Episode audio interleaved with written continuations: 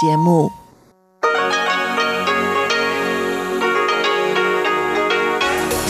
В эфире Международное радио Тайваня. Здравствуйте, дорогие друзья! Вы слушаете Международное радио Тайваня в студии у микрофона Чечена Кулар. Сегодня 11 октября, пятница. На Тайване сегодня выходной, но Международное радио Тайваня работает в штатном режиме. Поэтому в ближайший час вас ждут выпуск главных новостей и тематические передачи. Передача «Азия в современном мире» с Андреем Солодовым, передача «Экскурсия на Формозу» с Марией Ли и «Ностальгия» с Лилией У. Оставайтесь с нами.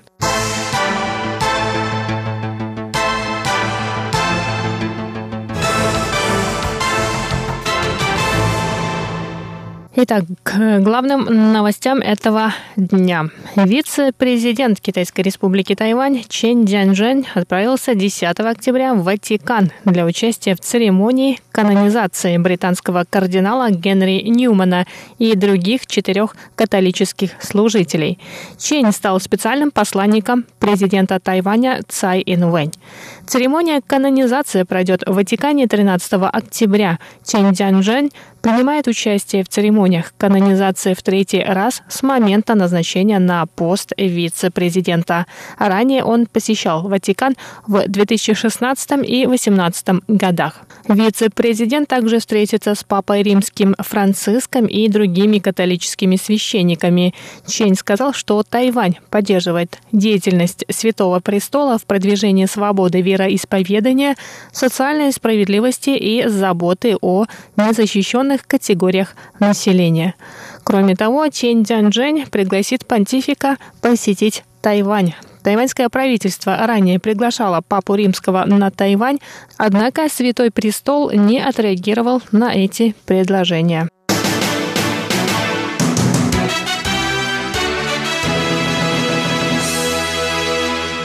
Президент Китайской республики Тайвань Цай Инвэнь встретилась 11 октября с вице-президентом и по совместительству министром образования Белиза Патриком Фабером. Делегация из этой страны, дипломатического союзника Тайваня, приняла участие в торжественных мероприятиях по случаю Национального дня Китайской Республики. Кроме того, 13 октября Тайвань и Белиз отметят 30-летие со дня установления дипломатических отношений.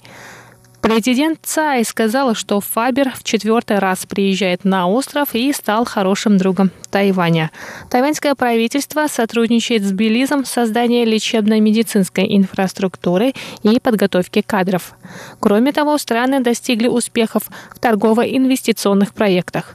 В ноябре этого года в Белизе пройдет первая тайваньская коммерческая выставка. Цаин Вэнь также отметила важность подписания двустороннего меморандума о сотрудничестве в сфере гражданской авиации. По мнению Цай, этот шаг говорит о практичности дипломатических отношений двух стран. Наши страны подпишут меморандум о сотрудничестве в сфере гражданской авиации. После подписания этого документа сотрудничество стран в сфере гражданской авиации станет теснее. Это показывает взаимную выгоду и практичность дипломатии.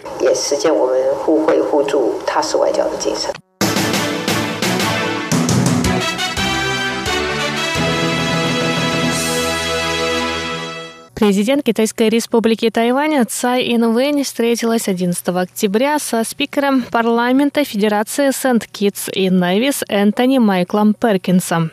Президент приветствовала спикера парламента этой карибской страны, который впервые приехал на Тайвань с официальным визитом. Президент Цай поблагодарила правительство страны, дипломатического союзника за поддержку Тайваня на международной арене. Я должна выразить особую благодарность правительству Федерации Сан-Китс и Невис за поддержку, которую оно на протяжении многих лет выражает на международных собраниях.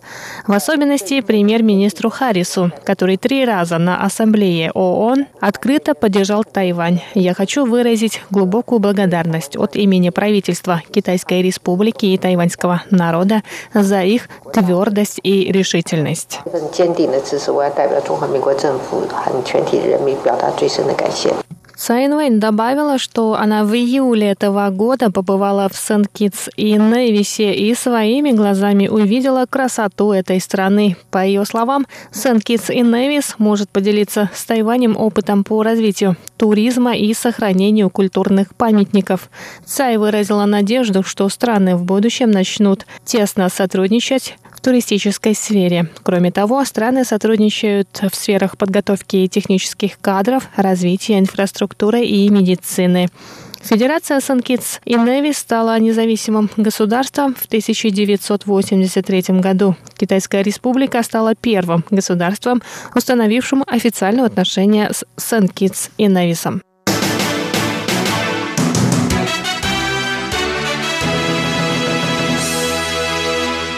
Сенатор Соединенных Штатов Америки Тед Круз принял участие 10 октября в праздничных мероприятиях по случаю Дня двух десяток национального праздника Китайской Республики Тайвань. Американский сенатор также встретился с президентом Цай Вэнь. Во время встречи с президентом Тед Круз сказал, что Тайвань – образец того, как работает свобода. По его мнению, именно этого боится Коммунистическая партия Китая. Протесты в Гонконге также показали, насколько ценны свобода и демократия. Круз добавил, что отношения между Тайванем и США важны с военной, дипломатической и экономической точек зрения. Он выразил надежду, что стороны в скором будущем вновь подпишут соглашение о свободной торговле. Президент Цай Инвэнь, в свою очередь, поблагодарила сенатора за поддержку, результатом которой стало включение Тайваня в статье закона о национальной обороне США. В этом году этот документ подтвердил позицию США в отношении закона об отношениях с Тайванем и шести заверений. Это также позволило Тайваню расширить возможности по самообороне.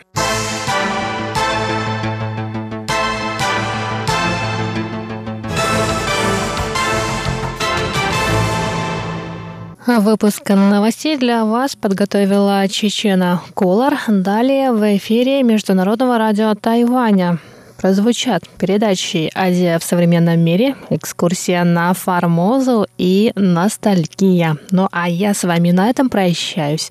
Желаю вам хороших выходных и прекрасного настроения. До скорых встреч на волнах Международного радио Тайваня.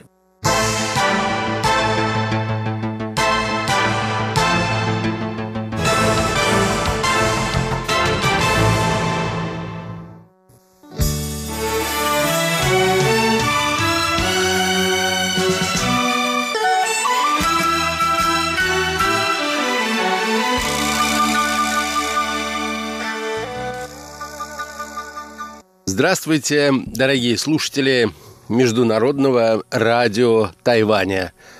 В эфире еженедельная передача из рубрики «Азия в современном мире». У микрофона ведущий передачи Андрей Солодов. Президент Турции Эрдоган днем 9 октября нынешнего года объявил о начале военной операции – под названием «Источник мира». Военная кампания направлена против курдских отрядов народной самообороны, самого крупного подразделения Курдско-сирийского альянса, который называется «Сирийские демократические силы». Дорогие друзья, сегодня мне хотелось бы посвятить нашу передачу этой животрепещущей теме. Международные агентства, лидеры крупнейших государств мира оживленно обсуждают начавшуюся военную кампанию в Сирии и высказывают свои оценки решения турецкого президента. Итак, наша тема сегодня – военная кампания Турции в Сирии.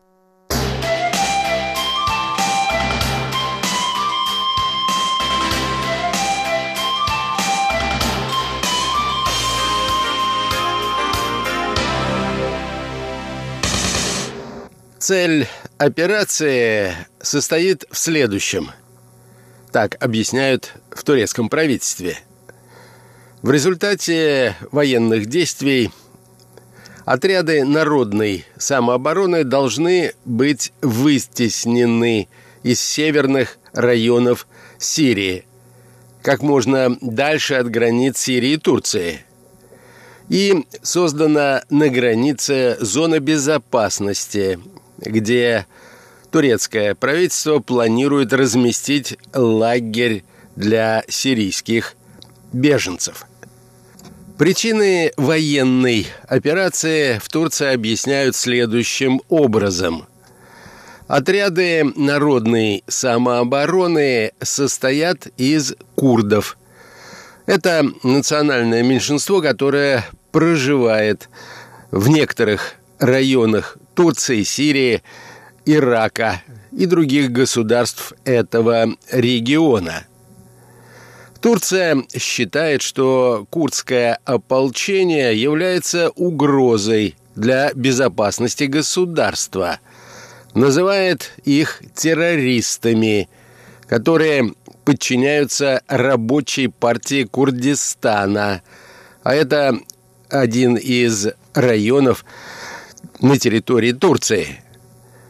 Они утверждают, что начиная с 1984 года рабочая партия Курдистана борется за создание автономии на юго-востоке Турции. Руководство же отрядов самообороны отрицает любую принадлежность к рабочей партии Курдистана.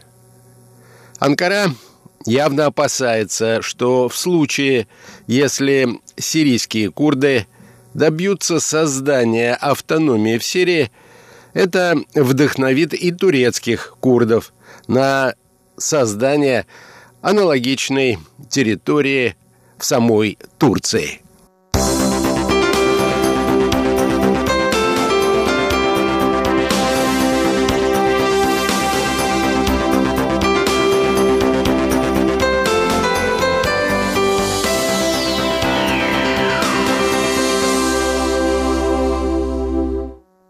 Между тем, сирийские демократические силы, в состав которых входит курдское ополчение, и которые на протяжении гражданской войны в Сирии воевали как против центрального правительства президента Асада, так и против исламистских террористических групп, боровшихся против него – заявляют, что будут контролировать и далее тот район, в котором они дислоцируются.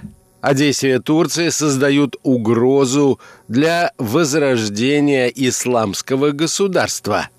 Сирийские и турецкие средства массовой информации сообщают, что Турция уже нанесла несколько авиационных и артиллерийских ударов по позициям курдов неподалеку от города Рас-эль-Айн и поселения Эт-Тель-эль-Абьяд.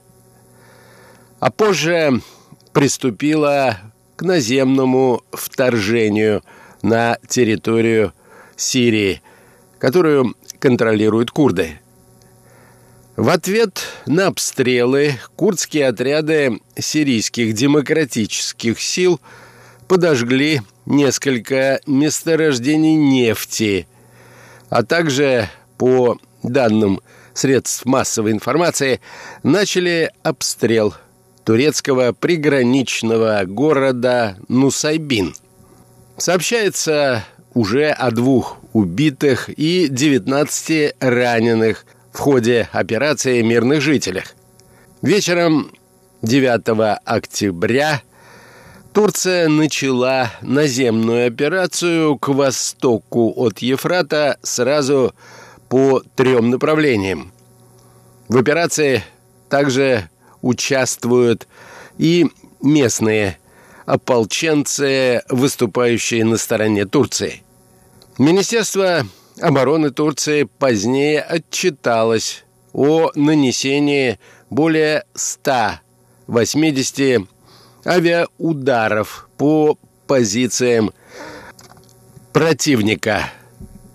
Утром 10 октября турецкие войска возобновили обстрел приграничного города Рас-эль-Айн. Об этом сообщали сирийские средства массовой информации.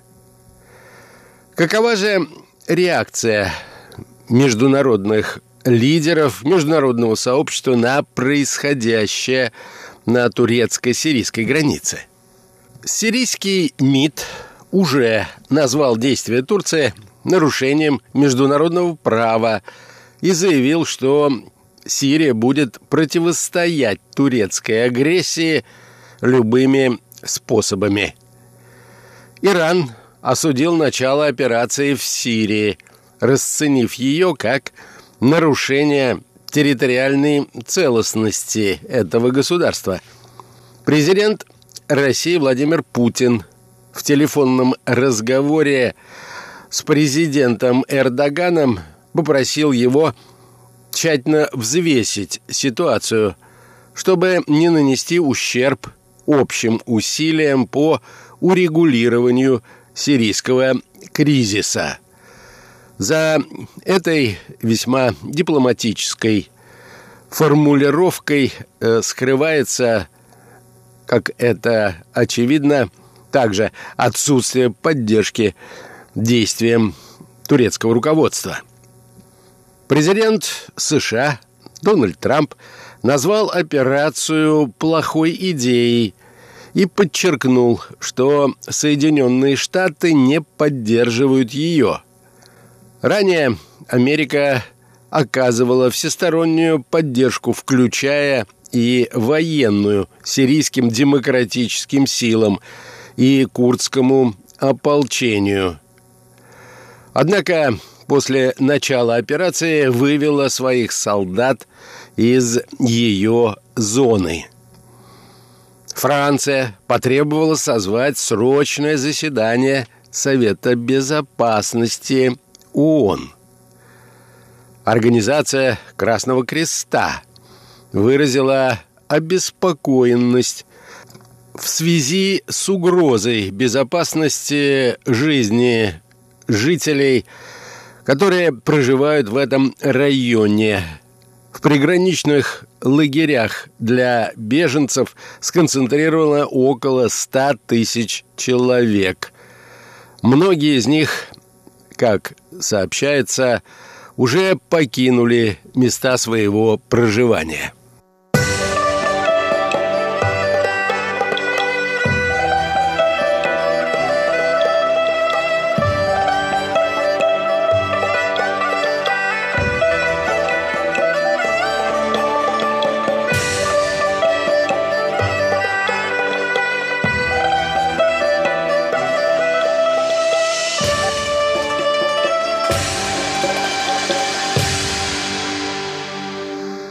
Каковы же могут быть последствия этого решения руководства Турции? Как отмечают аналитики, операция может ограничиться только начальным этапом военных действий. Возможно, он продлится до момента, когда президент Эрдоган проведет встречу с президентом Трампом, которая запланирована на ноябрь нынешнего года. Эта встреча может прояснить позицию Вашингтона, а также Анкары относительно перспектив военной кампании Турции в Сирии. Однако уже очевидно, и с этой позиции солидарны большинство аналитиков, что операция создает препятствие усилиям Ирана, России и Турции по урегулированию ситуации в Сирии. На севере Сирии, помимо прочего, расположено несколько лагерей для военнопленных. Где находятся задержанные ранее бойцы исламского государства, а также их родственники. Эти лагеря контролируются курдами. В случае ослабления их позиций, отступления в ходе военной кампании, это может привести к тому, что бывшие боевики и террористы разбегутся на все четыре стороны. О необходимости не допустить подобного развития событий говорят мировые лидеры, включая и американского президента Трампа. На фоне начавшейся операции американские сенаторы, между прочим, предложили ввести санкции против Эрдогана и других представителей политических элит Турции. В частности, имеются в виду финансовые санкции в отношении активов турецких политиков, которые находятся в банках Соединенных Штатов Америки. Президент же этого государства заявил, что последствия для Турции в связи с уничтожением курдов могут быть более жесткими, нежели просто введение санкций. В характерном для него стиле американский президент написал в очередном твите «Я разрушу турецкую экономику, если это потребуется». Однажды я уже это сделал. Я надеюсь, что он проведет операцию настолько гуманно, насколько это возможно.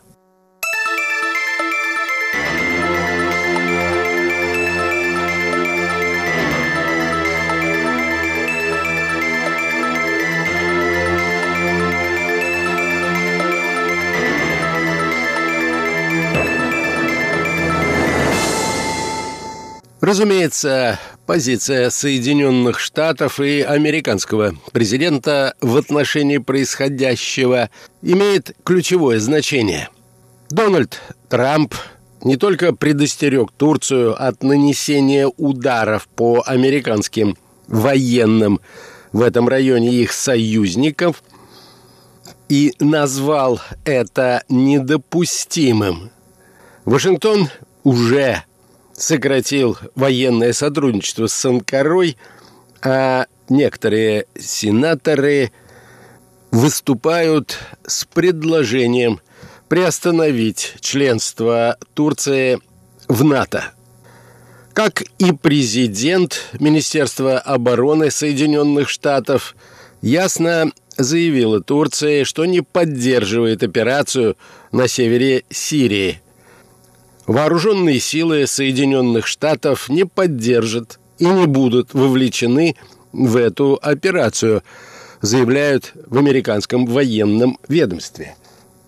Министр обороны Соединенных Штатов Марк Эспер и глава комитета начальников штабов вооруженных сил США Марк Милли подчеркнули в разговоре с турецкими коллегами, что односторонние действия создают очевидные политические, геополитические и военные риски для Турции.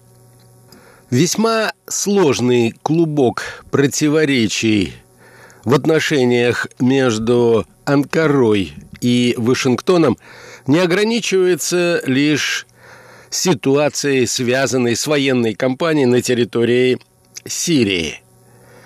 Есть еще одна весьма очевидная и серьезная точка напряжения. Турция приобрела у России комплексы С-400, предназначенные для усиления противовоздушной обороны этого государства – и это вызвало явное раздражение со стороны американских политиков. Американский президент уже пригрозил Турции серьезными экономическими санкциями и сделал недвусмысленное предупреждение в Твиттере. Как я уже говорил ранее, написал президент Трамп, если Турция сделает что-то непозволительное, что я при всей своей огромной и непревзойденной мудрости сочту выходящим за приемлемые рамки, я сотру экономику Турции с лица земли. Это первое открытое заявление такого рода в адрес второго по значению после Израиля союзника США в регионе. Как известно, Турция многолетний и весьма важный член НАТО и союзник Западного блока. На ее территории находится база Инджерлик. Она имеет важное значение для Соединенных Штатов, которые используют эту базу, в частности, для проведения боевых вылетов в Сирию. На базе служат полторы тысячи солдат и офицеров из числа более двух тысяч военных и гражданских лиц, которые находятся в Турции. Именно здесь, напоминают журналисты, в 1960 году сделал остановку американский пилот-разведчик Гарри Пауэрс перед миссией по съемке военных объектов на территории СССР, где он и был сбит силами противовоздушной обороны. Ну что же, очевидно, что ситуация на Ближнем Востоке в очередной раз входит в фазу обострения. Весь мир недоволен, критикует и предостерегает. Однако, судя по всему, турецкий президент твердо намерен добиться поставленных им целей. На этом, дорогие друзья, позвольте мне завершить нашу очередную передачу – ее, как всегда, подготовил и провел Андрей Солодов. Будьте здоровы, дорогие друзья, берегите себя и до новых встреч!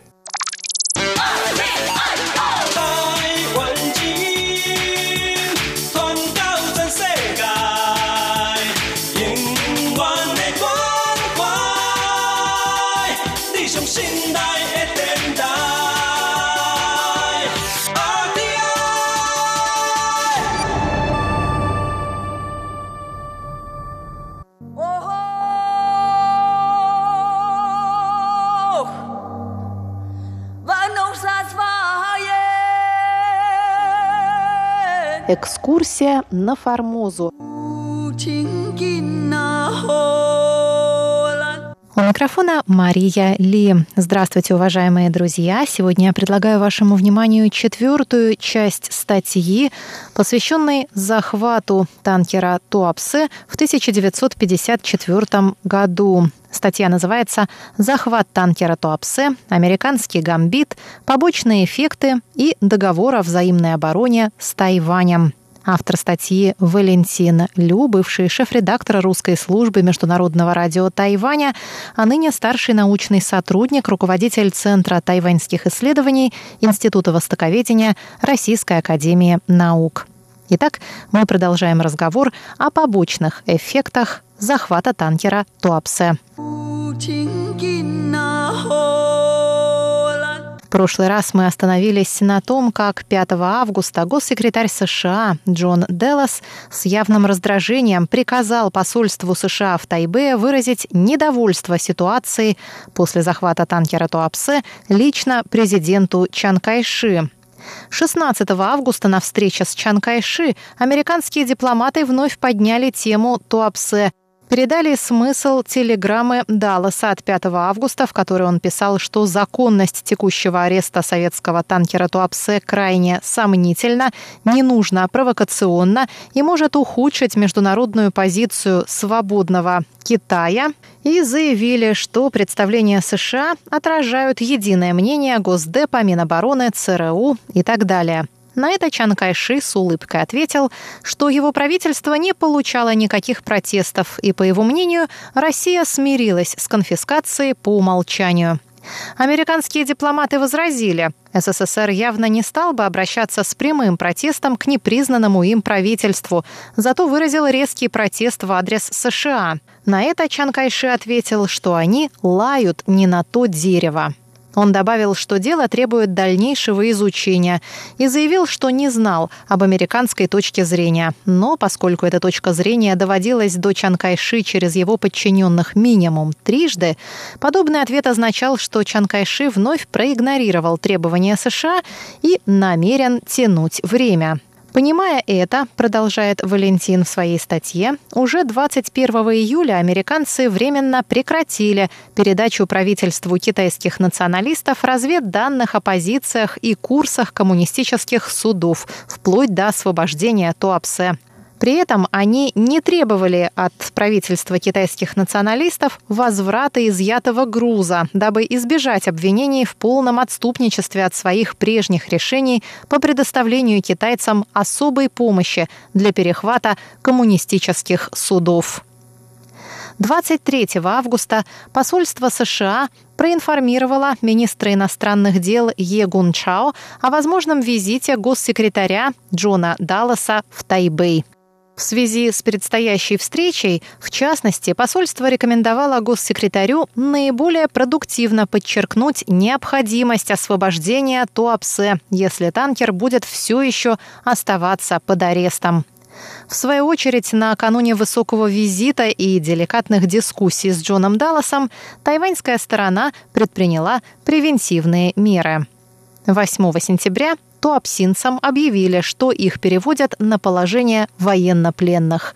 Этот шаг придавал вид некой законности удержанию экипажа танкера, резко менял статус моряков и имел далеко идущие последствия. Для самих советских моряков это обернулось в тот момент резким ужесточением режима тюремного содержания. 9 сентября Джон Даллас нанес пятичасовой визит на Тайвань по пути из Манилы в США. В ходе своего первого визита на остров Даллас встретился и познакомился с Чан Кайши.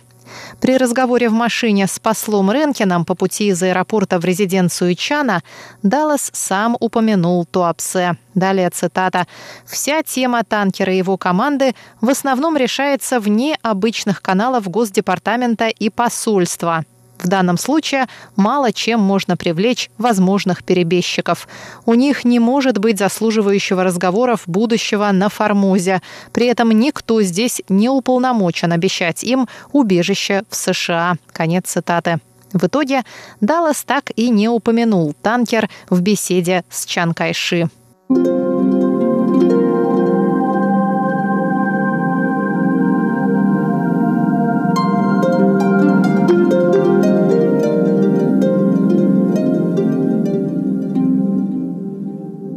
Слова Далласа о том, что тема Туапсе решается вне обычных каналов, отразили серьезную проблему, о которой уже писал посол в Токио – несогласованность и вызванную этим неэффективность действий разных государственных ведомств. В отчете о визите Далласа в Тайбэй Ренкин также отдельно прокомментировал эту проблему у меня не было возможности более глубоко обсудить проблему советского танкера и прибрежных островов в беседе с секретарем.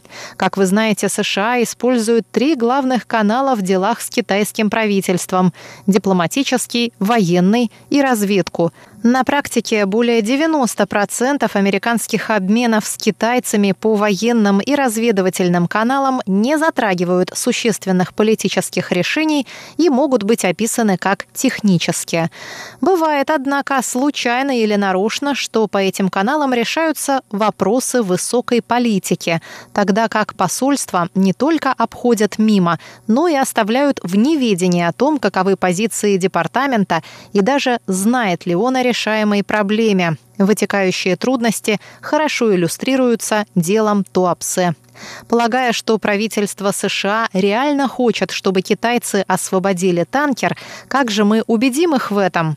Наш старший представитель разведки здесь, вполне естественно, не воспринимается китайцами как уполномоченный в политических делах, тогда как наши старшие дипломаты и военные представители изначально обойдены в этом деле, равно как адмиралы Редфорд и Карни, поэтому могут считаться не имеющими ничего общего с этим делом. Поэтому китайцы принимают как должное, что делаемые посольством представления о Туапсе нужны лишь для протокола и не выражают истинные желания правительства США. Не буду удивлен, если в данном случае в конце концов потребуется личное письмо от президента Изенхауэра к президенту Чан Кайши. Конец цитаты. Отчет американского посла показывает, что в случае с Туапсе весь госаппарат США, вплоть до высшего уровня, дал явный сбой и не сумел нейтрализовать побочные эффекты, казалось бы, единичного инцидента.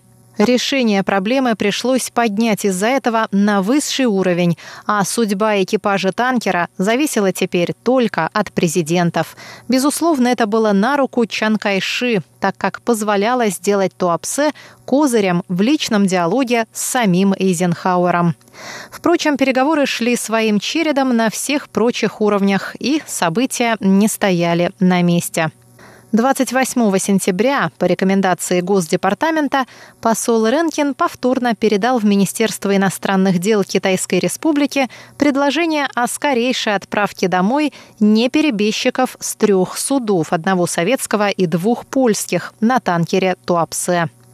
Из Министерства иностранных дел ответили, что при 16 перебежчиках из 48 членов советского экипажа китайское правительство вполне удовлетворено и намекнули, что примут к скорейшему рассмотрению вопрос о репатриации остальных. Что до самого танкера, то сказать об этом нечего, поскольку дело находится в руках высших властей, то есть, по всей видимости, самого Чан Кайши. 30 сентября советская делегация в ООН потребовала включить в повестку 9-й Генеральной Ассамблеи вопрос под названием «Нарушение свободы навигации в районе китайских морей». Вопрос касался захвата Туапсе, президента Готвальда и Праця и включал заявление, что виновными сторонами являются не только силы Чан Кайши, но также те, кто поощрял их. К началу октября дошла очередь и до вынужденной прямой переписки президентов.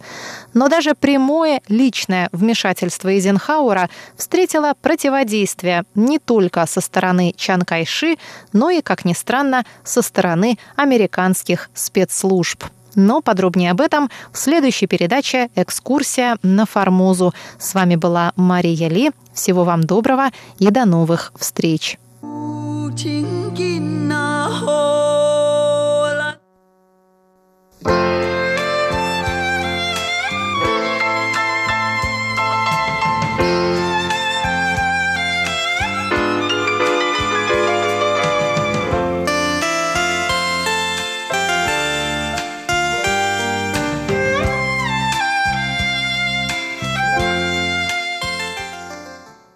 Здравствуйте, дорогие друзья! В эфире Международное радио Тайваня. Вы сейчас слушаете передачу «Ностальгия». У микрофона ведущая Лилия У. Очень рада с вами снова встретиться. Как ваши дела? Сегодня давайте познакомимся с группой, которая играет музыку в стиле инди-рок. Но ми Туан. По-русски это название можно перевести буквально как «шарик из крепкого риса». Эта группа образовалась в начале 90-х годов. В ней выступают вокалист Ма Ниан бас-гитарист Ю Гуанgyao, гитарист Шэн Qihan и барабанщик Хong Шили. Они много выступали в барах и участвовали в музыкальных конкурсах до 2004 года. Сегодня давайте послушаем самые популярные их песни.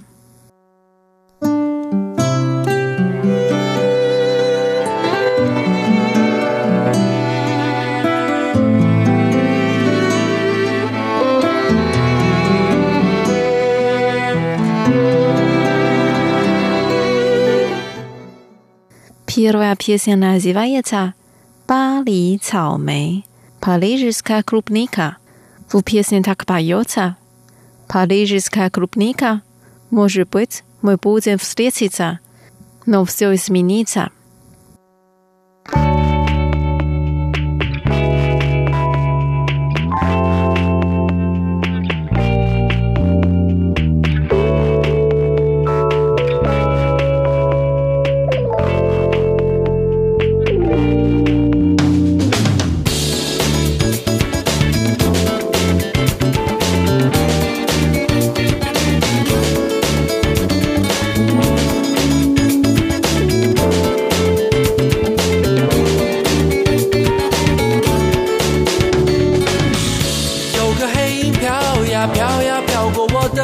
的面前，我想知道你是谁。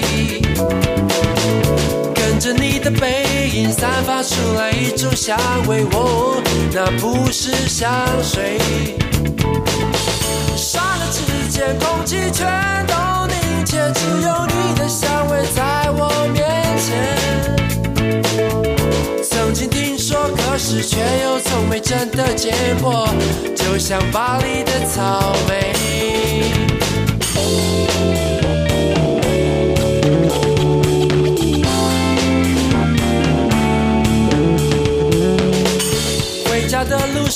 我经过几条热闹的街，我感觉有点累。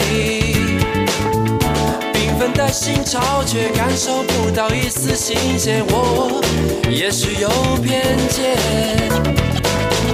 一张一张相同精致的脸，就像翻开杂志的照片。却却只能留在记忆里面，就像巴黎的草莓。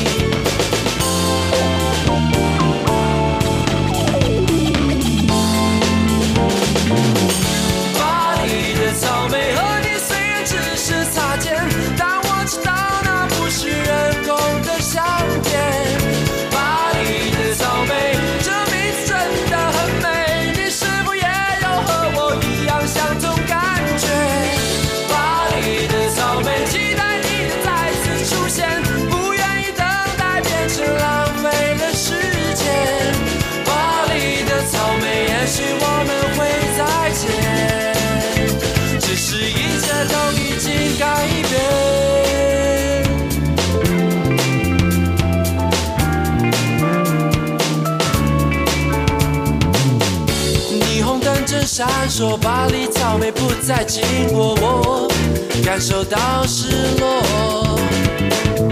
香味也许不同，日子还是一样要过，我试着去感动。这个星球从没停止转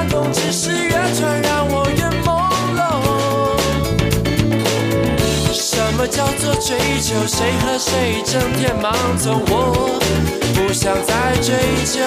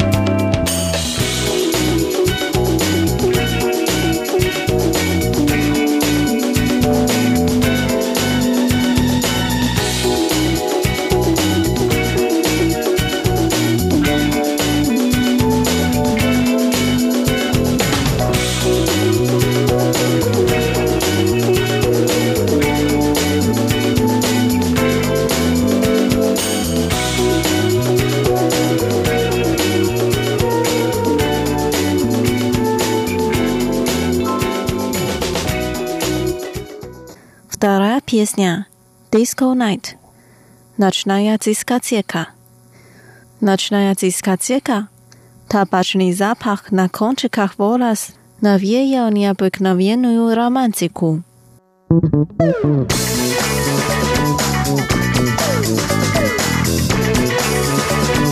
Thank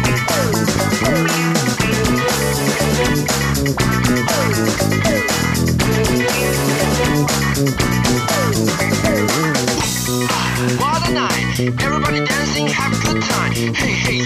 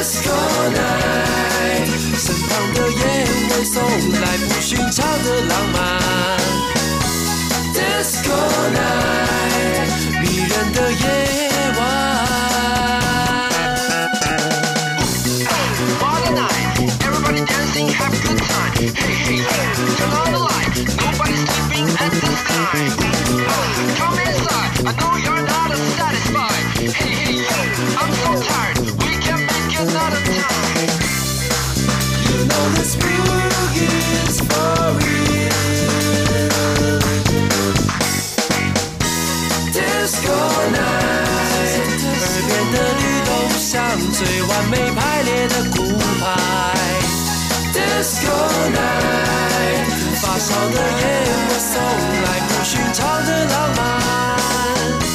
Disco night，我踏在原地紫外线的梦幻沙滩。Disco night，抵挡不住这美。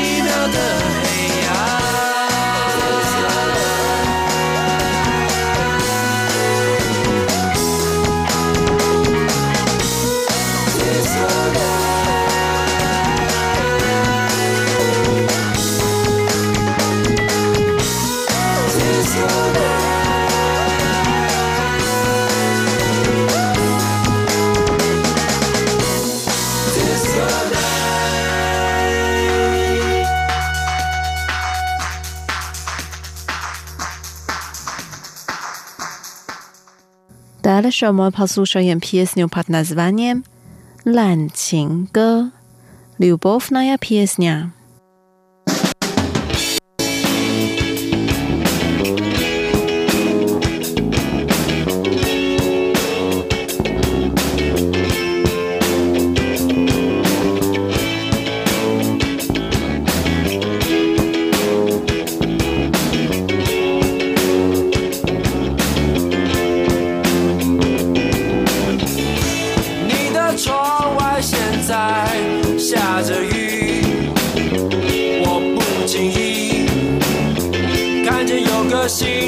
在陪你你和他是那么的亲密让我想起我们曾经一起的记忆是那么的清晰。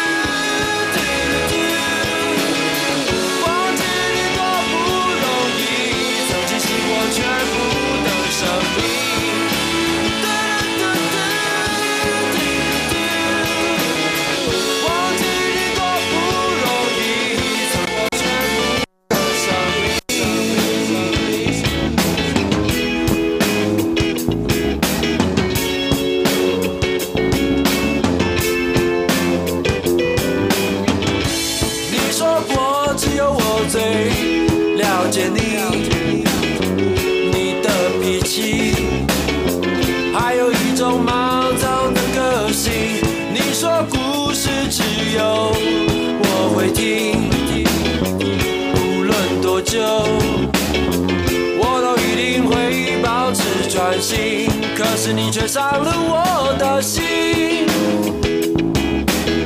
任性的将我丢弃，让我幸福从此就暂停。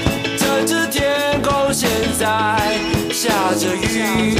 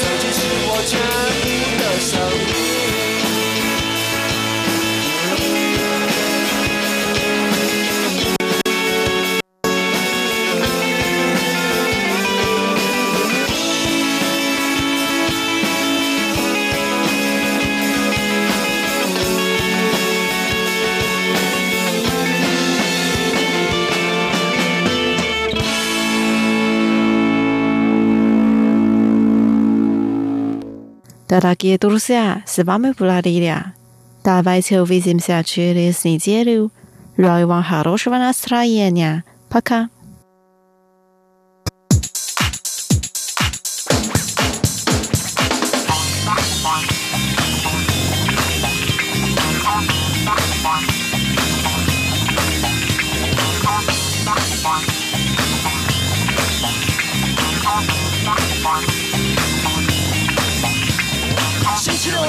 要带我去哪边？星期六晚上你要带我去哪边？星期六晚上你要带我去哪边？星期六晚上你要带我去哪边？星期六晚上你要带我去哪边？星期六晚上你要带我去哪边？星期六晚上你要带我去哪边？星期六晚上你要去哪边？We we save us，关掉电视机，不要让屁股粘在沙发里。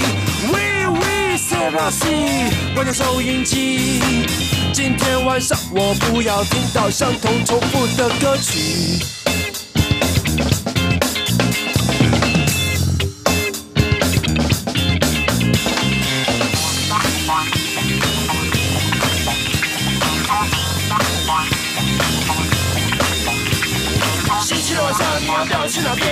星期六晚上你要带我去哪边？星期六晚上你要带我去哪边？星期六晚上你要带我去哪边？星期六晚上你要带我去哪边？星期六晚上你要带我去哪边？星期六晚上你要带我去哪边？星期六晚上不要吃大便。We we save us，关掉洗衣机，内裤和袜子留到明天晚上洗。We we save us，记得带手机。今天晚上我不会躲在房间里面撞墙壁。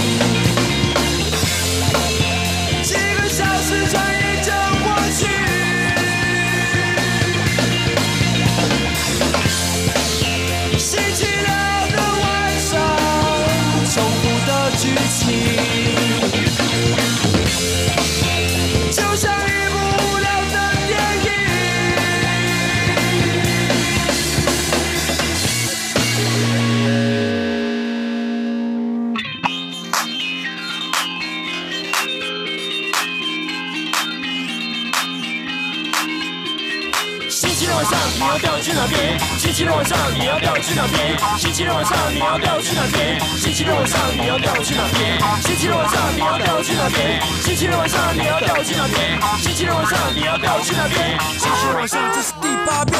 喂喂，塞拉米，走走咖啡厅，喝完了咖啡再去看电影。